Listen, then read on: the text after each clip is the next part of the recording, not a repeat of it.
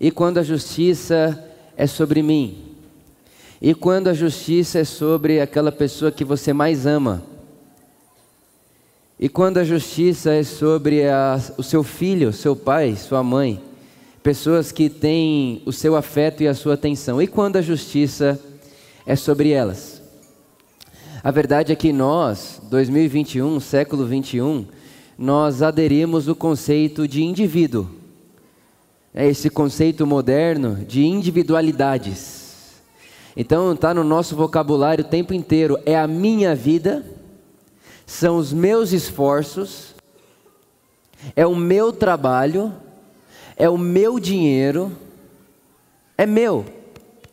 E dentro dessa lógica do indivíduo, onde tudo que é nós vira meu e eu, nós fomos criando uma sociedade da meritocracia, a sociedade do mérito, a sociedade onde tudo que eu tenho é força do meu trabalho, onde tudo que eu posso é força da minha habilidade, do meu talento, do meu esforço, tudo é meu, tudo é para mim e tudo é meu esforço e meu suor.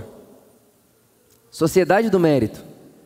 E dentro de uma sociedade de méritos, nós criamos uma justiça individualizada, porque se nós nos tornamos seres individuais, a nossa justiça foi seguindo o mesmo caminho. Uma justiça individual. Uma justiça que não pensa mais na coletividade, mas pensa em mim. Já que é a minha vida, já que são eh, os meus sonhos, o meu trabalho, o meu dinheiro, também tenho que ter a minha justiça a minha justiça? Qual é o meu padrão de justiça? A verdade é que aquilo que a modernidade trouxe para nós de uma possível, de um possível sonho como humanidade, né? Isso é um dos, uma das características do mundo moderno, é sonhar com o mundo inteiro pensando uma coisa para todo mundo.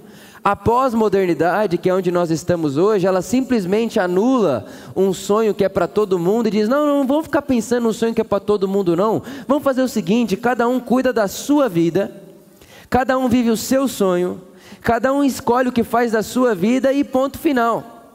E é interessante que nós vamos falando isso como sociedade, como se fosse possível eu viver a minha vida sem interferir na sua como se fosse possível eu fazer o que eu quiser da minha vida e não interferir na sua vida. Só que essa, essa realidade de indivíduo, né? essa realidade de minha vida e sua vida, cada um cuida da sua vida, né? é aquele negócio, Deus deu a sua vida para você, você cuida da sua vida, cada um cuida de si, já não é, não, não é algo novo no mundo. Pelo contrário, isso é muito antigo. Inclusive, se você for para as páginas do Gênesis na sua Bíblia, vai chegar um momento aonde Caim mata Abel. O primeiro assassinato da história. Caim mata Abel. E nesse momento da história, a Bíblia conta para nós que Deus passeava pela, pela terra, ele vinha conversar com as pessoas. Em um dos momentos, depois de ter havido esse assassinato, Deus vem conversar com Caim. E quando Deus chega para Caim, Deus pergunta para Caim o seguinte: Caim, cadê Abel, seu irmão? Aonde está Abel, seu irmão, Caim? Cadê Abel que sempre estava com você aqui? Aonde ele está? E Caim responde para Deus o seguinte: O que tenho eu a ver com meu irmão? O que, que eu tenho a ver com ele? E diz mais: Por acaso sou eu responsável do meu irmão? Oh, oh Deus, você não deu uma vida para cada um, para cada um cuidar da sua? O que, que eu tenho a ver com ele? Do, o, que, que, o, que, o, que, o que Abel tem a ver com a minha vida? Ou seja, o que, que a vida do outro tem a ver comigo? Cada um deve cuidar da sua vida, ponto final. Isso não é novo, isso é antigo. Isso é ancestral, na verdade. Não sabemos nem quando nasceu.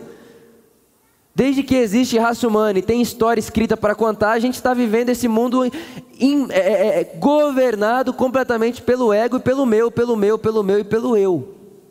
O que tem o eu a ver com meu irmão? E o triste é que essa essa resposta de Caim para Deus, ela parece um coral que ecoa até os nossos dias. Parece que a humanidade continua cantando: o que tem o eu a ver com o meu irmão todos os dias. Porque eu não sei se você sabe disso, mas essa semana eu li que no Brasil, 20%, 20% das pessoas no Brasil não comem o suficiente todo dia. 20%. Ou seja, a cada 100 pessoas, 20 pessoas não comem o suficiente. E talvez a gente pense o que eu tenho a ver com isso. Dessas 20% que não comem o suficiente, 9%, 9% da população brasileira não é que não come o suficiente, passa fome de maneira drástica e grave.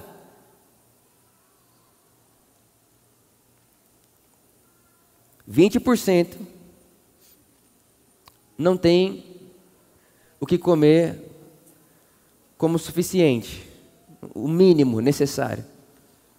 9% passa fome de maneira drástica. Mas a gente consegue ouvir no nosso coração um coral dizendo: Mas o que eu tenho a ver com isso? O que tenho eu com meu irmão? Que tenho eu com isso? O que eu posso fazer? Deus, eu deu a vida para cada um cuidar da sua. Eu não sei, eu não sei do outro, eu sei de mim. Pergunta de mim que eu sei de mim. A gente foi perdendo a noção de corpo. A gente foi perdendo a noção de família humana. A gente foi perdendo a noção de que nós participamos uns dos outros. E de que não há como viver uma vida individual num mundo social. Não há como, porque todas as minhas ações geram reações em você e vice-versa. O acúmulo do, de um é a falta do outro. A violência de um é a morte do outro. Não há como viver uma, um, uma bolha de individualidade no mundo de sociedade. Não tem como. É impossível. Mas nós, seres humanos, aprendemos a fazer bolhas de convivência. Então a gente vai fazendo bolhas de convivência que vai amenizando a nossa consciência. Inclusive, a gente não só faz bolha, como agora a gente faz mundo digital. É um mundo digital, metaverso, um mundo digital que vai amenizando a nossa consciência de problemas reais que estão do nosso lado. Só que a pessoa que está do nosso lado, a gente olha para Deus e diz: tá, mas o que tenho eu a ver com ela? Ela tem as oportunidades dela, ela que não abraçou a oportunidade dela, ela que não fez o que tinha que fazer com a vida dela, porque eu sei o que eu fiz da minha, o que ele fez com a dele, o problema é dele. E eu fico imaginando o que seria de mim, de você, se o dia que o universo perguntasse para Deus: Ó oh, Deus, você não está vendo não? A humanidade pecou ali, ó. Eles estão matando e morrendo, eles estão eles se perdendo. E se eles continuarem assim, eles vão acabar no nada. Aí eu fico imaginando Deus respondendo: Ô universo, o que tenho eu com isso? O que tem a ver com isso? O que tenho eu com esse mundo criado? Eu criei dei a oportunidade, dei a vida, eles fizeram o que eles quiseram, o problema é deles, eu estou cuidando da minha vida e por sinal, o universo aqui no céu está tudo bem. Aqui no céu está tudo certinho, aqui no céu não tem nada fora do lugar. Eu não vou, eu não vou me identificar com isso aí, porque eles estão tendo a oportunidade deles, e se eles estão usando mal a oportunidade deles, o problema é deles. Eu fico imaginando se Deus respondesse assim: O que tenho eu a ver com você, Vitor? O que tenho eu a ver com a humanidade? O que tenho, o que tenho eu a ver com o fato de a humanidade estar se matando? Graças a Deus por Jesus Cristo. Que quando eu começo a pensar como isso seria, é quase que instantâneo ele aparecer na minha mente e dizer: não precisa pensar. Quando eu começo a tentar pensar como, como, seria o mundo se Deus dissesse não tenho nada a ver com isso, é como se acendesse uma luz na minha consciência e dissesse não precisa pensar, porque Jesus veio para cá. Não precisa pensar, Vitor, não gaste sua energia pensando nisso, porque a palavra de Deus, o Verbo se fez carne e habitou entre nós. E quando ele, que é Deus, Jesus Deus, se esvazia da forma de Deus e toma forma humana e vem viver como ser humano, ele vem mostrar para mim, para você, como é que Deus, vivendo no nosso mundo, age com justiça. Como é que Deus, o Deus criador dos céus e da terra, o Deus que é luz, que é o poderoso, o todo-poderoso, isso é tudo muito abstrato. Ele toma forma humana e ele vem para a terra e ele tem o um nome, Jesus. E esse Jesus, que é Deus vivendo nos sentidos humanos, ele revela para nós e traz para nós uma inversão de justiça. O que é justiça? Até então, quando Jesus nasce ali em, sua, em seu momento contemporâneo, justiça tem algum, alguns braços, ou melhor, no mínimo dois. Resumindo bem, dois braços. O primeiro braço é a justiça que você aplica para com Deus. E o segundo braço é a justiça que você aplica para com o outro. Então, como é que as religiões, e não é um privilégio só de Israel, as religiões, as tradições, como é que eles lidavam com Deus? Eles lidavam por meio dos sacrifícios. Qual era a lógica da justiça? Todo ser que pecar precisa sacrificar para Deus perdoar. Essa era a lógica. Deus pede sacrifícios, essa era a lógica.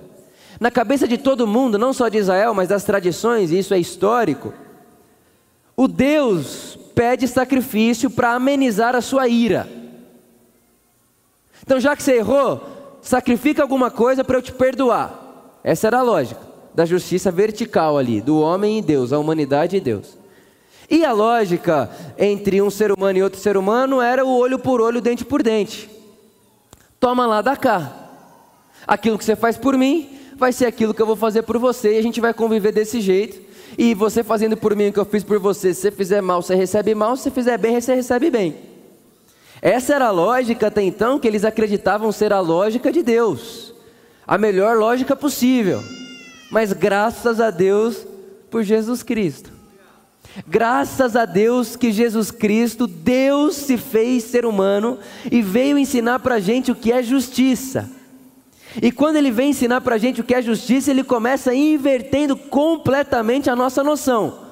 Porque quando Jesus se apresenta e ele, lembre-se disso, é Deus nos sentidos humanos, ele diz uma coisa: ó, primeira coisa, o nosso Pai, Deus não aceita sacrifícios. Ele não recebe sacrifícios. Ele não recebe sacrifício de ordem nenhuma, nem de animal, nem de seres humanos. Ele não recebe sacrifício. Ué, Jesus, como que Deus não recebe sacrifício? Ele não recebe. Ué, mas e toda essa lógica de sacrifício? Pois é, Deus não recebe sacrifício. E o salmista Davi já tinha dito: ofertas e holocaustos, isso aí pouco importa para você, o que você deseja é um coração quebrantado e contrito. O que você deseja é a misericórdia, Davi falando a respeito de Deus. Então Jesus ele vem, ele inverte a lógica, ele diz: "O Deus do evangelho, o Deus, o meu Pai, que é um comigo, ele não recebe sacrifício de ordem nenhuma. Porque muito pelo contrário, Deus, se é preciso morrer, Ele não pede para que alguém morra, e Ele não pede para que alguém mate. Se é preciso morrer, Ele se entrega. É Ele que se dá, Ele se doa. Primeira inversão que Jesus faz é: Deus não pede sacrifício, Ele se entrega por amor, por graça por generosidade. Ele se entrega. Ele se entrega à morte. Não foi isso que Jesus disse? Ninguém me entregou à morte. Ninguém me pegou e me levou para morrer. Eu me entreguei. Ninguém foi me buscar onde eu estava. Eu me entreguei.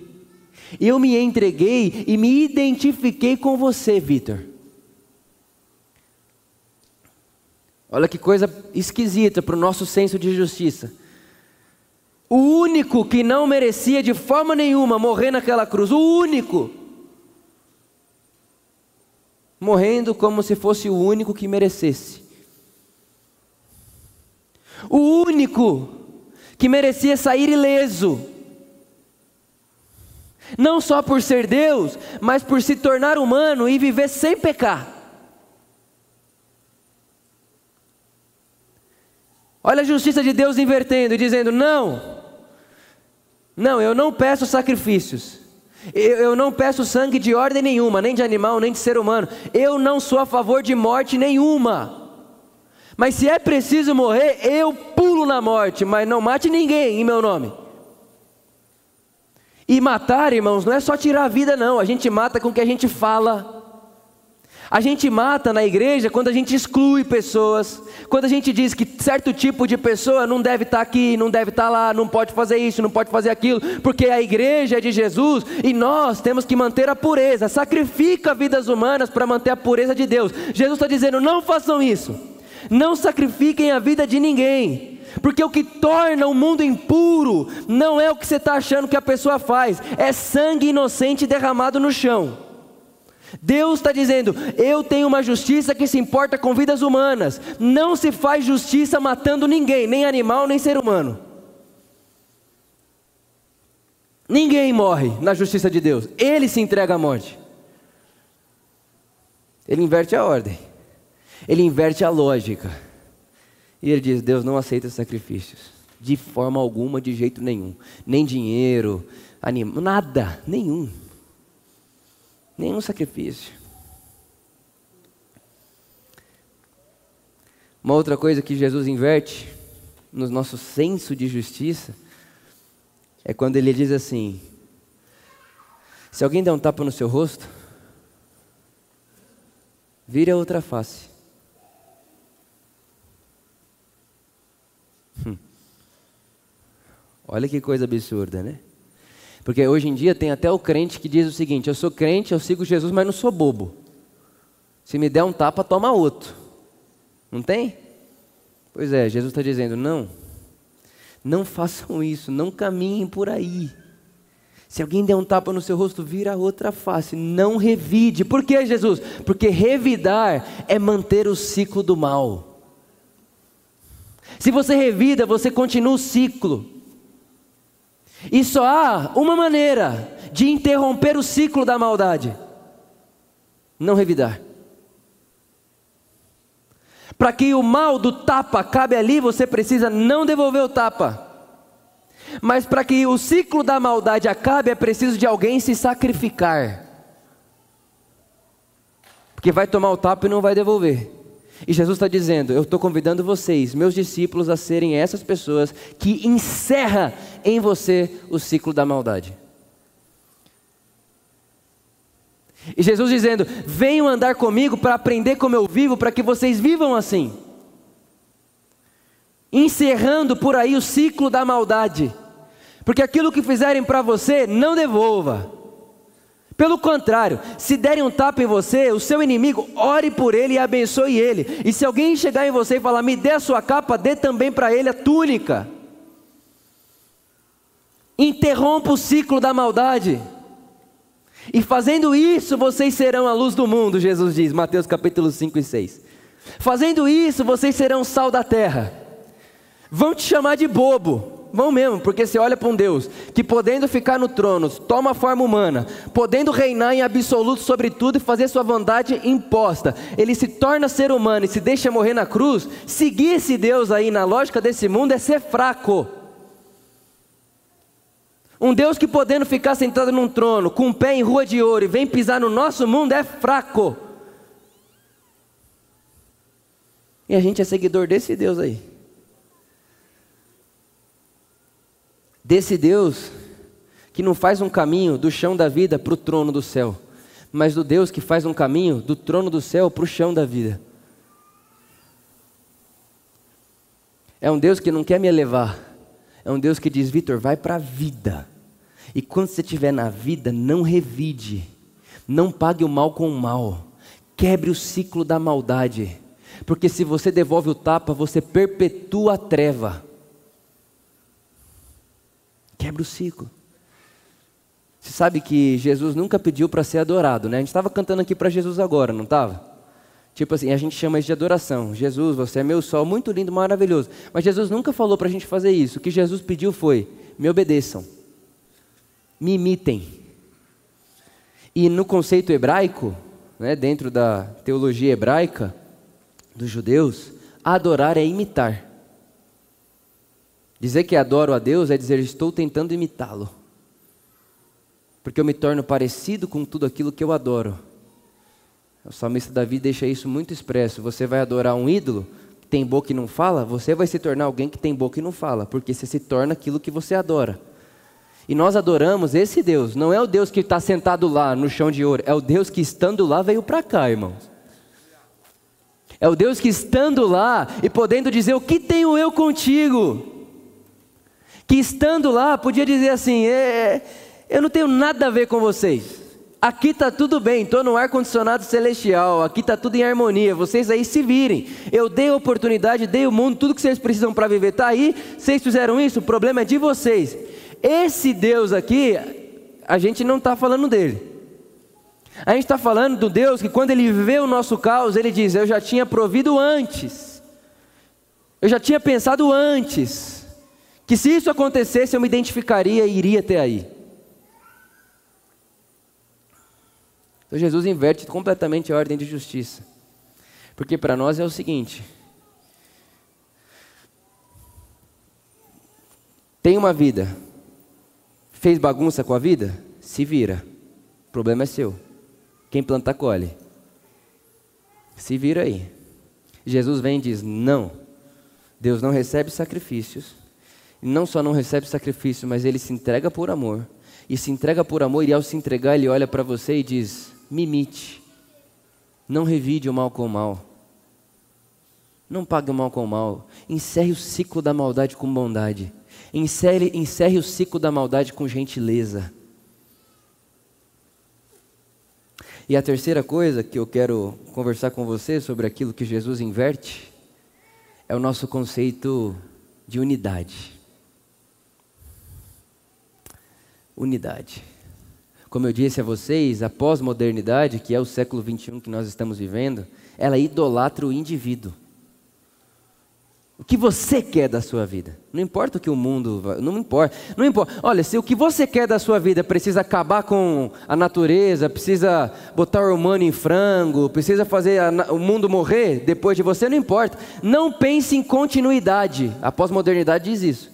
Não pense que o mundo vai continuar. Pense o seguinte: você só tem uma vida viva do jeito que você quiser. Isso é pós-modernidade. Aí vem Jesus e diz assim: gente, espera aí. Não há conceito de indivíduo no Evangelho. Esse negócio que Deus vai abençoar você, indivíduo, no Evangelho não pega muito bem. Porque no Evangelho de Jesus, o que ele nos ensina é orar, Pai Nosso.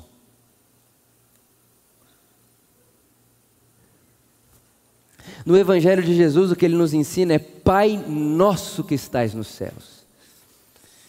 Você sabe que tem uma, uma discussão muito antiga, né? É, na nossa tradição. Inclusive, essa, tradição, essa, essa discussão vem lá antes de reforma protestante e tudo isso. Que era a pergunta seguinte: tem gente que pode chamar Deus de pai sem reconhecer a igreja como mãe?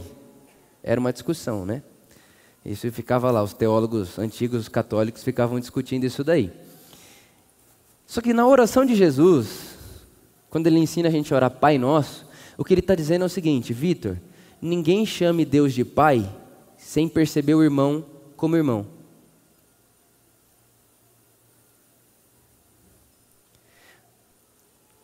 Não é não chame Deus de pai se não reconhece a igreja como mãe, mas ao chamar Deus de pai, perceba que o outro é seu irmão, porque quando você for orar, Vitor, não vá para o seu quarto e diga meu pai, diga Pai Nosso, para que você não caia nessa armadilha do indivíduo, que é tudo meu e tudo para mim, é Deus para mim. Deus me abençoa, Deus venha o teu reino na minha vida, Deus realize os meus sonhos, Deus faça a minha vontade. Não, Vitor, não caia nessa. Quando você for orar, a primeira coisa que você vai falar já vai livrar você dessa armadilha. Diga, Pai Nosso. Pai Nosso, venha a nós o teu reino. Porque se vier na minha casa e não vier na do vizinho, está injusto, tá injusto. Eu quero o teu reino em todas as casas. Venha a nós o teu reino, para que seja feita a sua vontade aqui na terra, não no meu bairro como é no céu, mas aqui na terra, porque todos nós somos uma família humana e Jesus vem trazer de volta essa, essa realidade que você não pode viver além de mim, aquém de mim, na verdade. Você não pode achar que dá para viver uma vida de indivíduo num mundo onde Deus nos criou para vivermos em comunidade, em corpo. Venha a nós o teu reino, para que se faça a tua vontade, assim na terra como é no céu. O pão nosso de cada dia dai-nos hoje. O pão nosso, Jesus, eu estou orando e eu tô com, eu trago no meu coração esses 20% da população brasileira que não tem o que comer, não tem comida suficiente para o dia. E trago também na minha oração esses 9% que passam fome de maneira grave. Pai nosso, que o pão nosso seja dado. E ele vai dizer: Vitor, já dei, está dado. É vocês que precisam aprender a distribuir, a compartilhar, a ser generoso. Pão nosso. E mais do que o pão nosso, ele diz: perdoa os nossos pecados. E quando você ora o Pai Nosso e diz perdoa os nossos pecados, você está pedindo para que Deus perdoe, inclusive a pessoa que magoou você.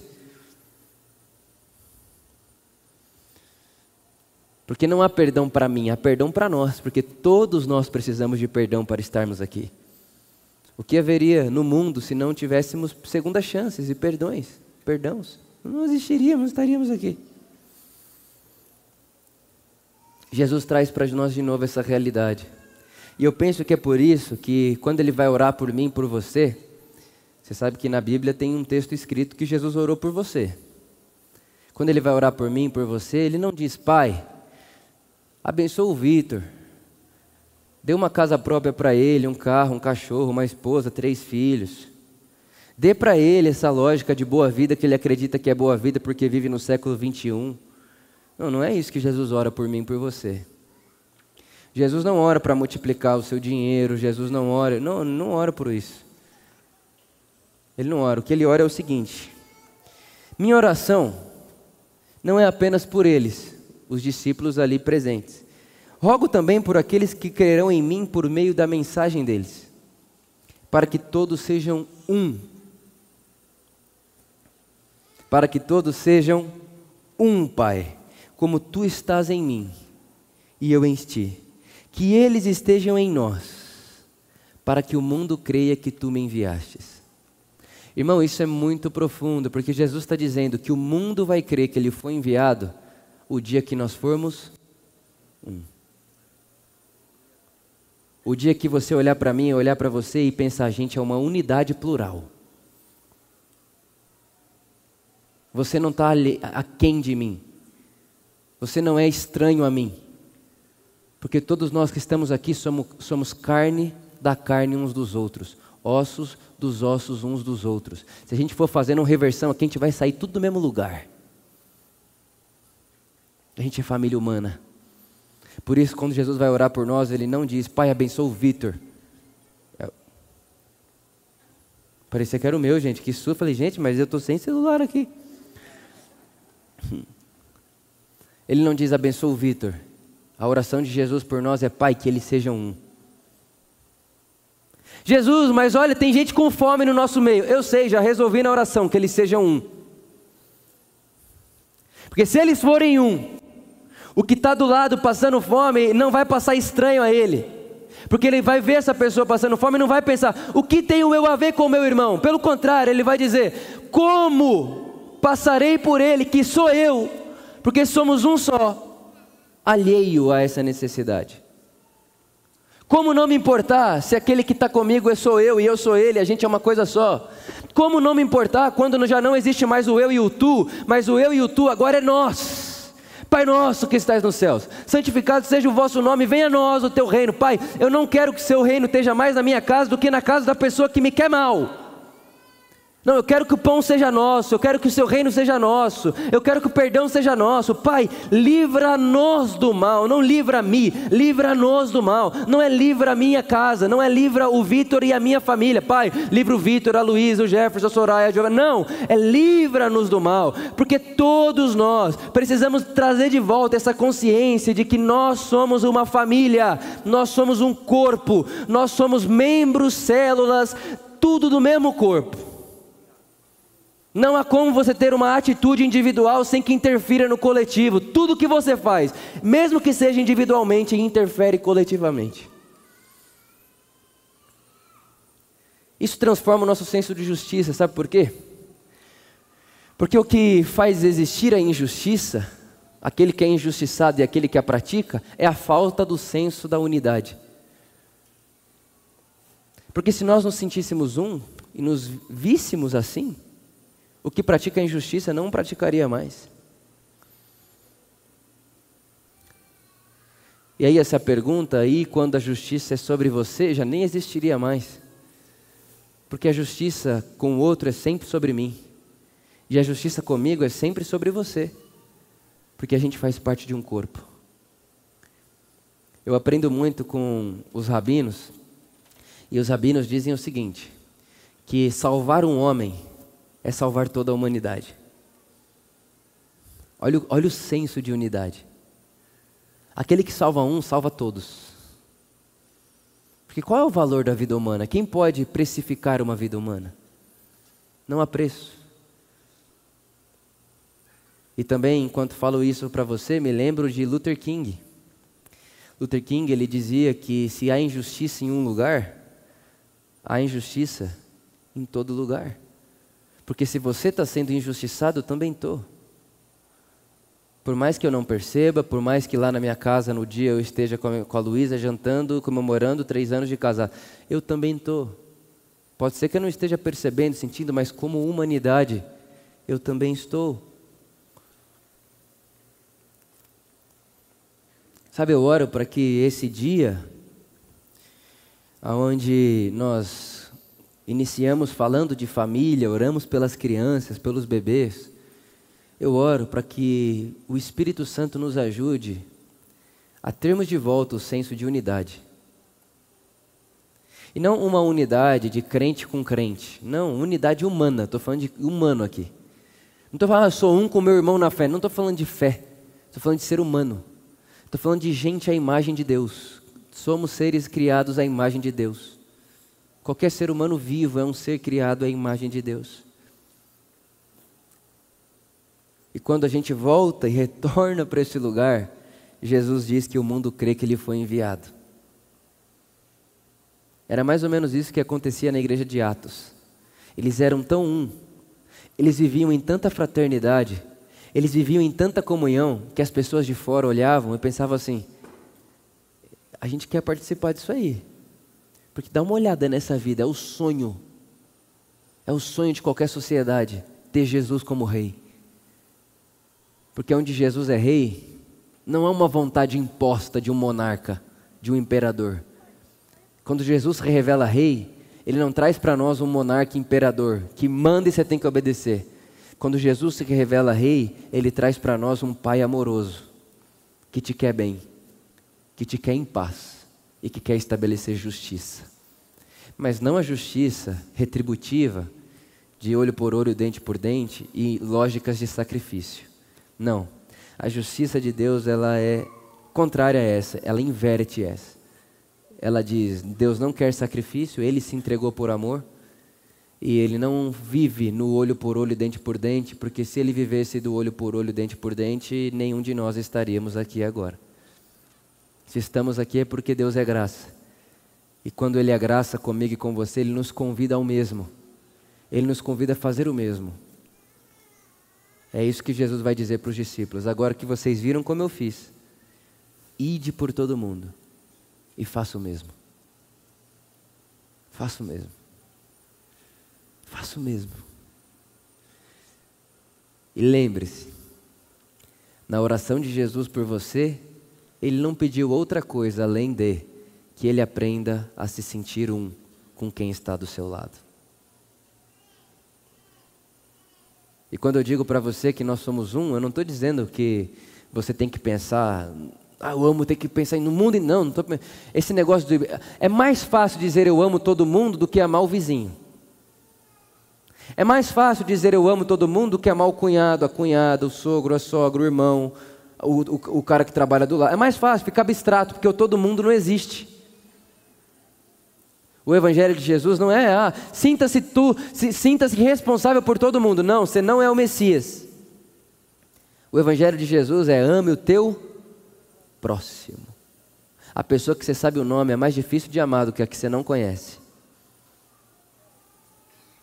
A pessoa que você conhece o nome, sabe as falhas, sabe os erros, sabe as mancadas, sabe tudo, é mais difícil de amar do que a que você não conhece. Por isso que Jesus não diz ame o mundo, ele diz ame o próximo. Se identifique com o próximo. Sinta-se um com o próximo. Não passe alheio ao seu próximo. Quem é teu próximo? Quem são os nossos próximos? Eu oro para que eu e você nos sintamos um com Ele. Até porque é sobre isso que ceia fala para nós. A ceia é isso. Isso é a ceia. É isso que nós vamos fazer aqui agora. O corpo de Cristo não é uma, uma realidade. É, é, ceiar não é simplesmente dizer, ah, Deus está entre nós. Não, ceiar é nos lembrar que o corpo de Cristo tem muitos membros. E inclusive você é um deles. Esse próximo que está aqui dentro e você sabe que você não vai muito com a cara, é parte do mesmo corpo que o seu. Faz parte de você. Isso é ceia. A ceia, ela conta para nós, sim, Deus está entre nós, mas a ceia também diz para nós, vocês são partes uns dos outros. Vocês são membros uns dos outros. Aprendam a se perceber como parte uns dos outros. E o dia que vocês se sentirem um e se perceberem um, o mundo vai crer que Jesus é o Senhor.